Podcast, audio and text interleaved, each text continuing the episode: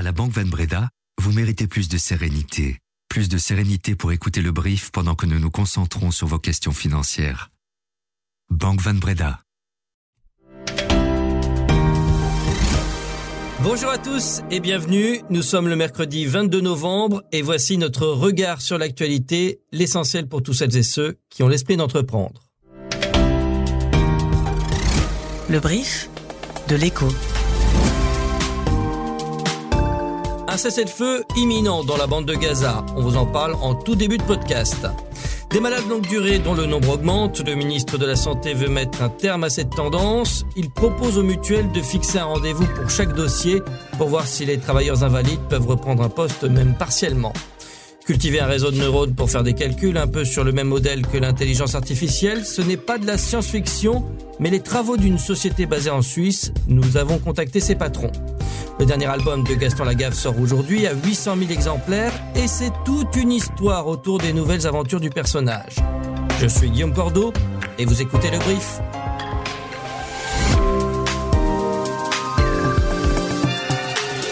Le brief, cette info, dès 7 heures. Il est de retour à la tête d'OpenAI. Après avoir été remercié vendredi, Sam Altman va finalement réintégrer l'entreprise d'intelligence artificielle qui se cache derrière ChatGPT et dont il est l'un des cofondateurs. Le conseil d'administration est composé autour de Brett Taylor, Larry Summers et Adam D'Angelo. Pas d'arrivée de Sam Altman chez Microsoft, donc, comme ça avait été annoncé. Je suis impatient de revenir à OpenAI, a commenté le principal concerné sur le réseau social X.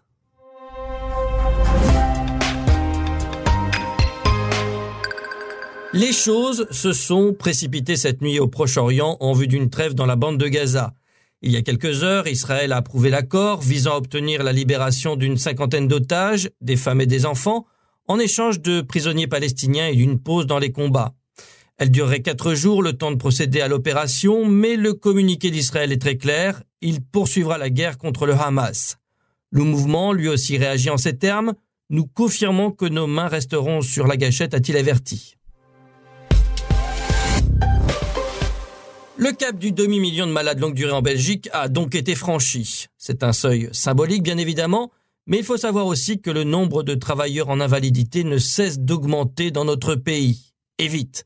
Plus 3,3% encore sur les dix premiers mois de l'année. Alors le ministre de la Santé, Frank Vandenbroek, veut remettre de l'ordre dans les dossiers. Il fait de ces malades longue durée l'un des objectifs de la fin de cette législature. Comment veut-il procéder?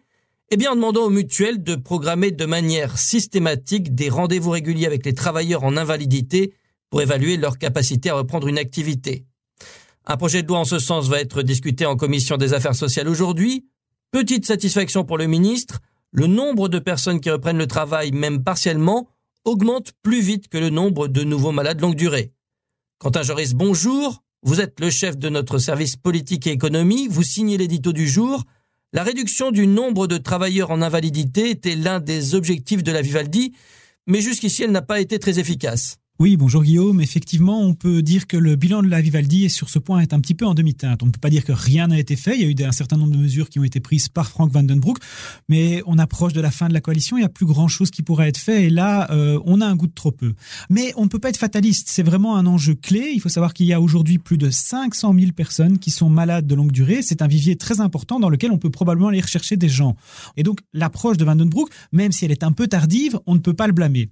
Et il faut aussi dire que les autorités publiques ne peuvent pas tout. C'est un combat qui est multifacette. Il faut le mener aussi avec les entreprises. Les entreprises doivent veiller à euh, adapter le cadre quand elles réintègrent des travailleurs. Il faut pouvoir parfois passer à du temps partiel. Il faut essayer d'être assez flexible. On doit sortir d'une logique qui est trop souvent encore on-off. Ce n'est pas tout ou rien.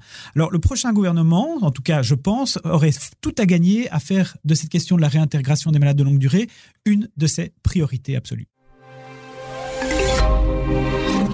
Le secteur de l'intelligence artificielle n'a pas fini de nous étonner et il donne des idées à d'autres. Aujourd'hui, des cellules souches sont recréées artificiellement à base de cellules de peau ou de sang afin de générer un réseau de neurones. C'est ce réseau de neurones qui servira à rendre des services selon les travaux de Final Spark, une des entreprises spécialisées dans le domaine basée en Suisse. Arnaud Martin, l'un de nos journalistes experts en nouvelles technologies, a contacté les deux CEO Fred Jordan nous explique le principe de la technologie qu'il développe. On est capable de générer des organoïdes cérébraux euh, faits avec des neurones humains et d'interagir avec eux avec des électrodes, tout en gardant ces organoïdes cérébraux vivants pendant plusieurs mois. C'est pas fini encore, hein, il faut qu'on fasse mieux, mais c'est plus le sujet principal. Le sujet principal, c'est d'arriver à faire apprendre à ces réseaux biologiques de neurones à faire des tâches utiles. On peut stocker, euh, disons, l'équivalent d'un bit d'information pendant un certain temps. On peut modifier un peu le comportement pour qu'ils euh, accélèrent euh, leur rythme d'impulsion, des choses vraiment élémentaires. Un protocole d'apprentissage est en train d'être établi par les scientifiques. L'autre CIO, Martin Cutter, nous précise les objectifs de Final Spark. Alors, pour l'instant, on a des, organoïdes qui font un demi-millimètre de diamètre. C'est pas mhm. encore énorme, hein mais même là-dedans, il y a entre 5000 et 10 000 neurones, c'est déjà pas mal. On pense qu'avec ces 5000 à 10 000 neurones, on arrive à déjà faire certains calculs. Encore très sophistiqués, mais, mais on peut les utiliser. Et là-dessus, ben, on est très actif. Et en parallèle, bien sûr, on travaille euh, sur la problématique d'avoir des neurosphères, des organes plus grands, ajouter la vascularisation pour avoir quelque chose qui ressemble à terme à votre cerveau. Mais à terme, en fait, on, imagine une sorte de parc de neurosphères, si vous voulez, et ils communiquent entre eux et ils se renouvellent entre eux. Ça veut dire ils font une copie, un backup entre eux, euh, parce qu'ils sachent que bah, celui-là, il va disparaître dans, deux semaines plus ou moins. Alors euh, ils se mhm. préparent pour se dupliquer à un autre endroit à ce moment-là. Mhm. Et, et, ça se va s'entretenir tout seul, en fait. Et aujourd'hui, Final Spark est à la recherche de nouveaux fonds. Ses fondateurs ont déjà sorti de leur poche 1 à 2 millions d'euros. Mieux faire, copier à revoir. C'est le bulletin remis à la Belgique par la Commission européenne. Le budget de notre pays ne répond pas aux recommandations de l'UE. La croissance des dépenses est nettement au-dessus du maximum autorisé. C'est l'avis du vice-président exécutif de la Commission, Valdis Dombrovskis, que notre journaliste Frédéric Roard a rencontré. L'UE exigeait de la Belgique que ses dépenses primaires n'augmentent pas plus que de 2%, ce sera 3,8% dans notre budget 2024. C'est trop, estime la Commission.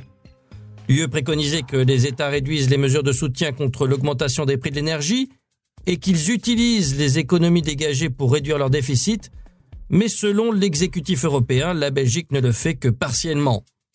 La semaine dernière, la Commission avait déjà estimé que notre pays minimisait ses problèmes budgétaires futurs dans l'état actuel des choses, il ne devrait donc pas échapper à une procédure disciplinaire pour déficit excessif l'an prochain. Capturer le CO2 directement dans l'air pour le stocker, le procédé n'est pas tout à fait neuf. Il est d'ailleurs éprouvé à grande échelle par la société suisse Climeworks qui fait office aujourd'hui de référence sur le sujet avec plusieurs centaines d'employés et quelques 600 millions de francs, 620 millions d'euros levé l'an dernier.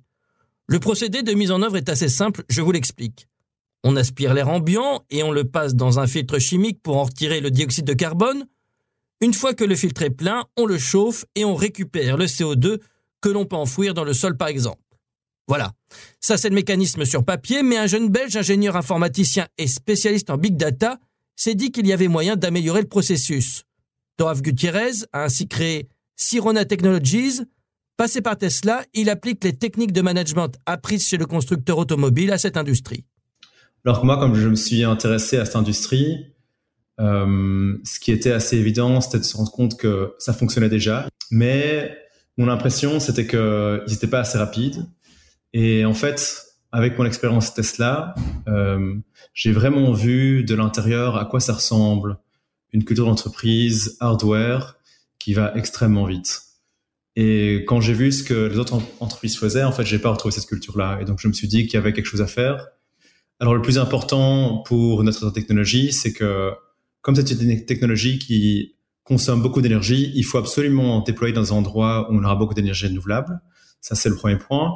Une fois qu'on a beaucoup d'énergie renouvelable, on peut construire des machines qui sont pas spécialement super efficaces d'un point de vue énergétique, mais qui vont être simplement euh, les moins chères possibles.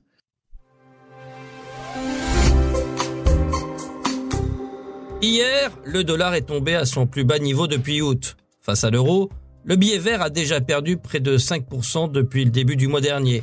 Mais de manière générale, il souffre face à toutes les devises. Si le billet vert voit sa suprématie contestée, C'est parce que les marchés considèrent que la Fed, la Réserve fédérale américaine, n'aura plus à relever ses taux d'intérêt. Les investisseurs parient même sur une première baisse au premier semestre 2024. Sur les marchés hier, Wall Street a terminé en baisse, les investisseurs faisant une pause après une longue série positive. Nvidia a donné ses résultats hier soir, et c'est le dernier des Magnificent Seven à le faire. Les chiffres sont légèrement en dessous des prévisions les plus optimistes, mais le concepteur de puces électroniques affiche un nouveau trimestre de croissance impressionnante. Et puis, nouvel accord dans le monde des crypto-monnaies. Les autorités américaines ont réussi à faire plier Binance. Le directeur général de la plus importante plateforme d'échange au monde va démissionner. CZ a accepté de plaider coupable de violation des lois américaines contre le blanchiment, tandis que Binance a consenti à verser 4,3 milliards de dollars pour solder les poursuites la visant. À Tokyo ce matin, sur les marchés, la séance évoluait en légère hausse.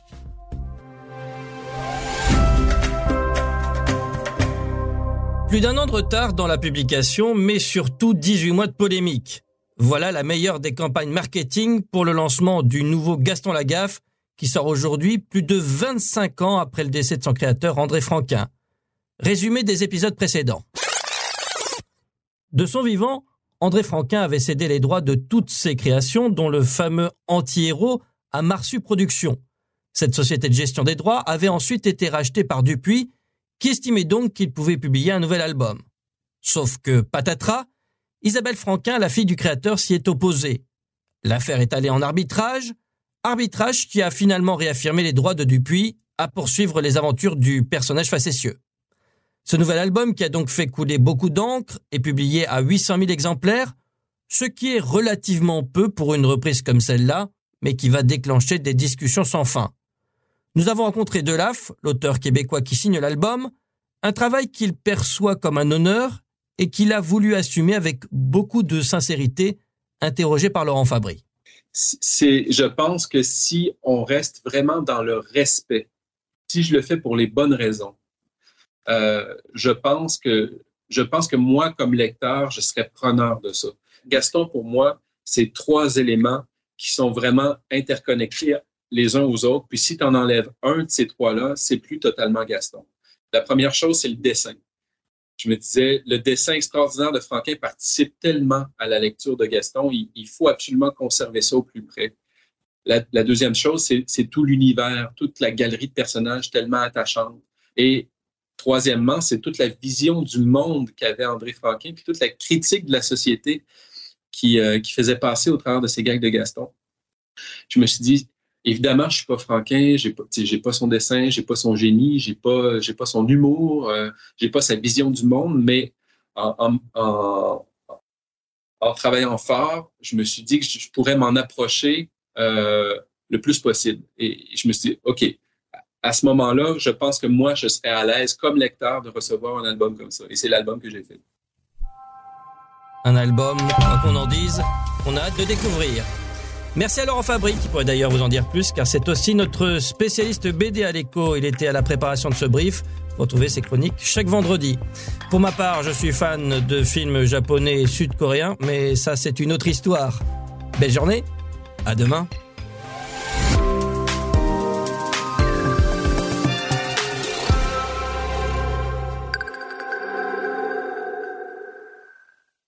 À la Banque Van Breda, vous méritez plus d'équilibre plus d'équilibre financier.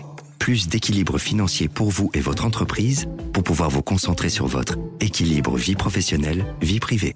Vous méritez également plus de Banque Van Breda pour votre vie professionnelle et privée. Banque Van Breda, réservé aux entrepreneurs et aux professions libérales.